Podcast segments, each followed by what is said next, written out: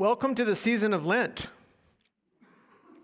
This is a period of 40 days, not including Sundays, because every Sunday is a celebration of the resurrection, Easter, yes.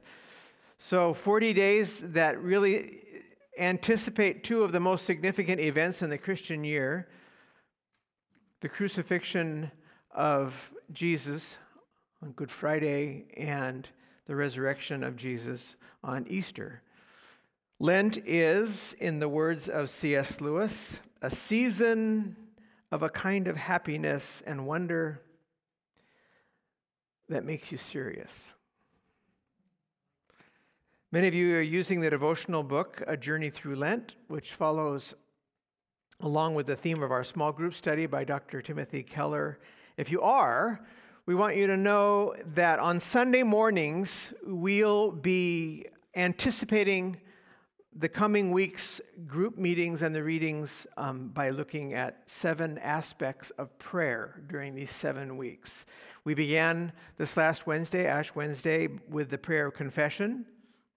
And today we begin thinking and talking about the prayer of seeking, having to do with prayer when we face fear and or, or suffering, prayer seeking. Each week, our groups are hearing and watching teaching from Redeemer Presbyterian Church in New York City, and each prayer corresponds to an Old Testament psalm.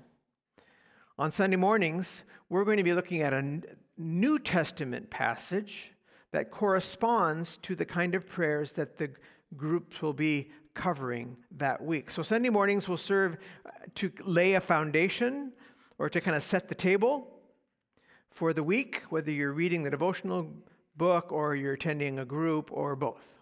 So that's where we're going for these, these seven weeks. So today, prayer during times of trouble, suffering, or fear. It's been said that the most frequent and fervent prayer that falls on the ear of God is the one word prayer Help! sometimes referred to as a prayer of desperation or maybe a foxhole prayer. When you feel completely alone in your suffering and you're at the end of your rope, you may find yourself praying this way just help. Sometimes it's accompanied by a bargaining process. God, if you can get me out of this one, I will some promise. So, what Paul is suggesting here in Romans 8 is actually both so much grander and more beautiful than simply using God as a lifeline when things get really bad. He basically takes us up to 35,000 feet and says, here is the really big picture, the global picture, picture of what happens when we pray. So keep that in mind this morning. What happens when we pray, especially when we come to God in times of trouble, times of seeking? What Paul teaches here in this passage we heard, which is wide ranging and huge, Romans 8 is really seen as the centerpiece of Paul's theology on, on what happens in Jesus Christ. So it, this, is, this is an amazing, brilliant perspective. It, it, it takes in all of creation. And he articulates here that something that followers of Jesus have believed since the earliest, earliest days, namely that in Jesus coming to earth, his ministry, his death, his resurrection, what we see is the beginning of what God has in mind for not only you and me, but also for all of creation restoration. God is restoring what has been broken by sin. You see it in verse 19. The creation waits with eager longing for the revealing of the children of God. God is doing something in all the world in restoring. Basically, that someday there will be a total setting free from bondage. Verse 21. And in Jesus, his, his life, his death, his resurrection, we have received the first fruits of this restoration. Verse 23. But then there's more. And we, we live in hope for it. Verses 24 and 25. We live between the, the already of possessing the first fruits of the Spirit and the not yet of our, our present mortal experience. We live in a world of pain and of suffering. To quote theologian George Eldon Ladd, we live in a time of already and not yet. Something has begun when Jesus came, was died and crucified and rose again. It was begun, but we live in a time of not yet because it hasn't totally been fulfilled yet in the second coming of Christ. So we live in this time. And it was actually expressed in what the kids sang this morning. Did you hear it? This is my Father's world, and let me ne'er forget that though the wrong seems off so strong, God is the ruler yet. This is my Father's world. The battle is not done. See, we're in the middle. Jesus, who died, will be satisfied, and earth and heaven be one. There's all of creation. This is why we need the hymns, because they express this amazing theology. Now, I realize this is a lot. This is a big picture of a theology. It's a big picture of what the coming of Jesus means for this world. But get this right after describing this big picture, Paul begins to draw our attention to our access point in all of this. Verses 26 and 27. Our access point in this is prayer. We enter in to this waiting expectation, ever groaning by prayer. Now, right away, some may be thinking, well, that's a problem because I really don't know how to pray. Prayer is a bit of a problem for me because I don't really know how to do it. Well, surprisingly, Paul would agree with you in that statement. in verse 26, saying, None of us knows how to pray as we ought, but that God has made it possible through his Spirit to intercede. Literally, the Holy Spirit acts as, an, as a go between between us and God. Even when we don't have words, the Spirit uses sighs too deep for words. I often think of this when I'm visiting those in the hospital who are either anticipating surgery or who have recently had a surgery and there's a lot of pain involved. If you go to the hospital and you visit someone who's lying in a hospital bed, you will find people in pain. And it's difficult to be with them when they're in their pain. But one of the things you see and you hear when you're with someone in that place is they will often groan or sigh. I hear this a lot in my hospital visits. This, uh, you've heard that before? Or just a sigh. Oh. It actually says a lot, doesn't it? It says things that words cannot express. And this is what the Holy Spirit uses to communicate with God on our behalf, Paul says. So prayer is really accessible to all of us. Even if you don't think you can get the right words together, none of us really can. Even if you're in so much pain, you can't come up with what to say to God. The Holy Spirit has a way of being able to communicate that, even if the pain is too deep or the problems are too big. So I want us to notice that this passage this morning is like a grand invitation to enter into this life of prayer, this way of communicating with God. Yes, we live in the already and the not yet. We're in this between time. All of creation is waiting and groaning.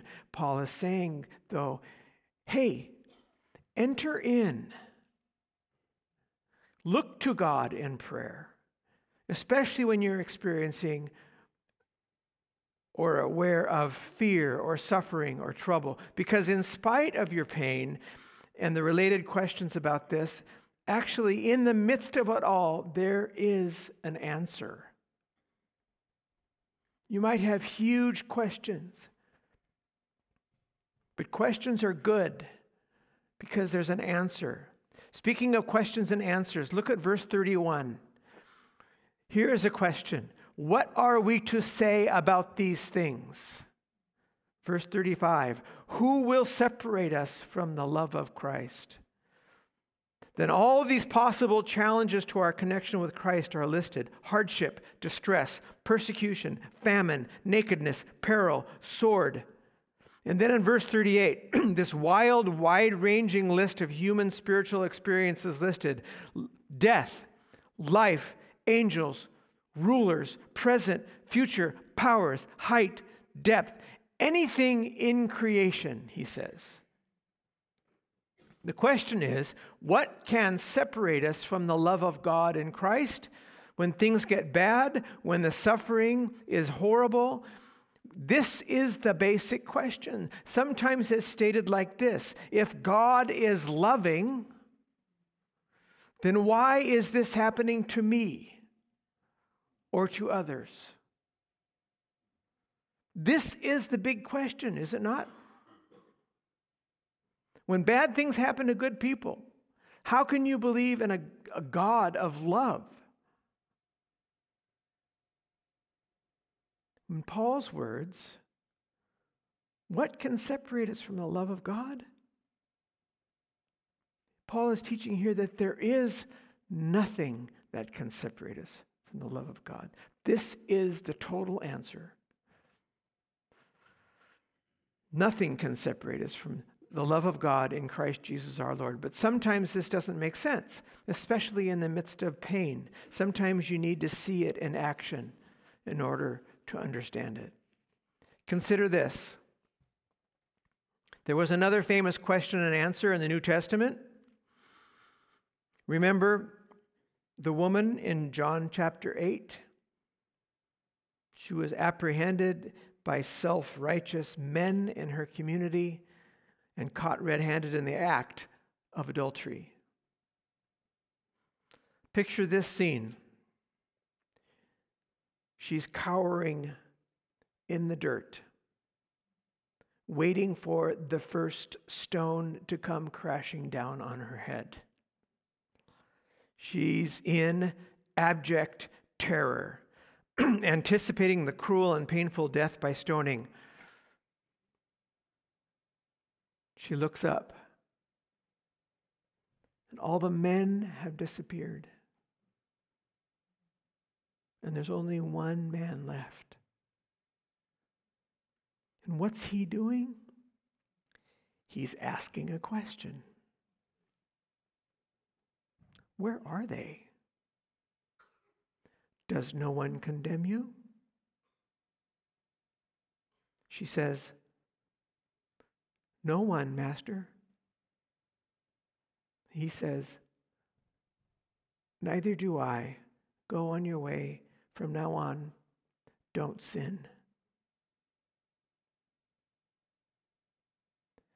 Do you hear an echo of that same question? Who will separate you from the love of God? The one who waits for you with open arms. The answer No one. Oh, the relief of this, the astonishment. We too can look around and see this. Verse 1 of Romans 8 For there is now no condemnation for those who are in Christ Jesus.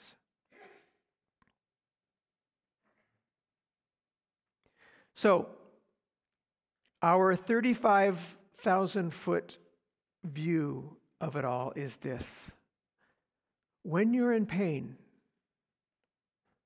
when you're in trouble, suffering, seek God.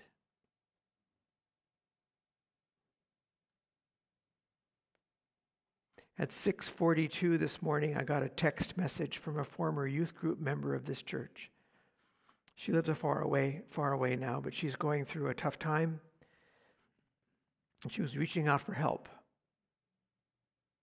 Her last words in her text were, How do I find the strength? I wrote back saying that I'm always hesitant to offer advice from thousands of miles away. but that last question was an invitation to say something that's always true. So I wrote to her simply, talk to God. I know this seems trite and simple, but I have found that telling God how you honestly feel is the best source of personal strength. Jeremiah 29 13 says it this way When you search for me, you will find me if you seek me with all your heart. And I finish by saying, Those who find God find strength. It's as simple as that.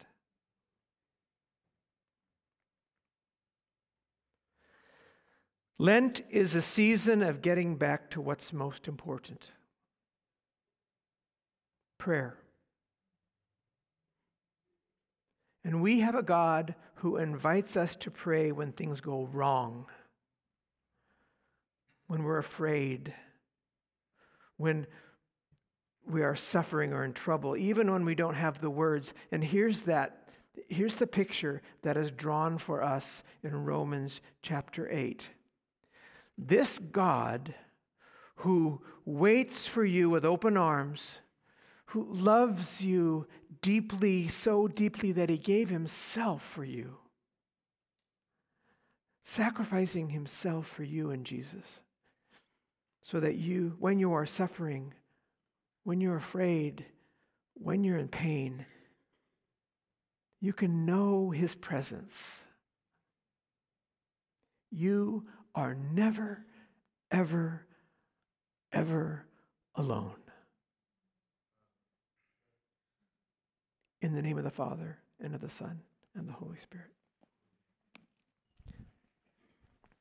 I thank you, Lord, for this glorious promise. I thank you, God, for holding us when we're in trouble.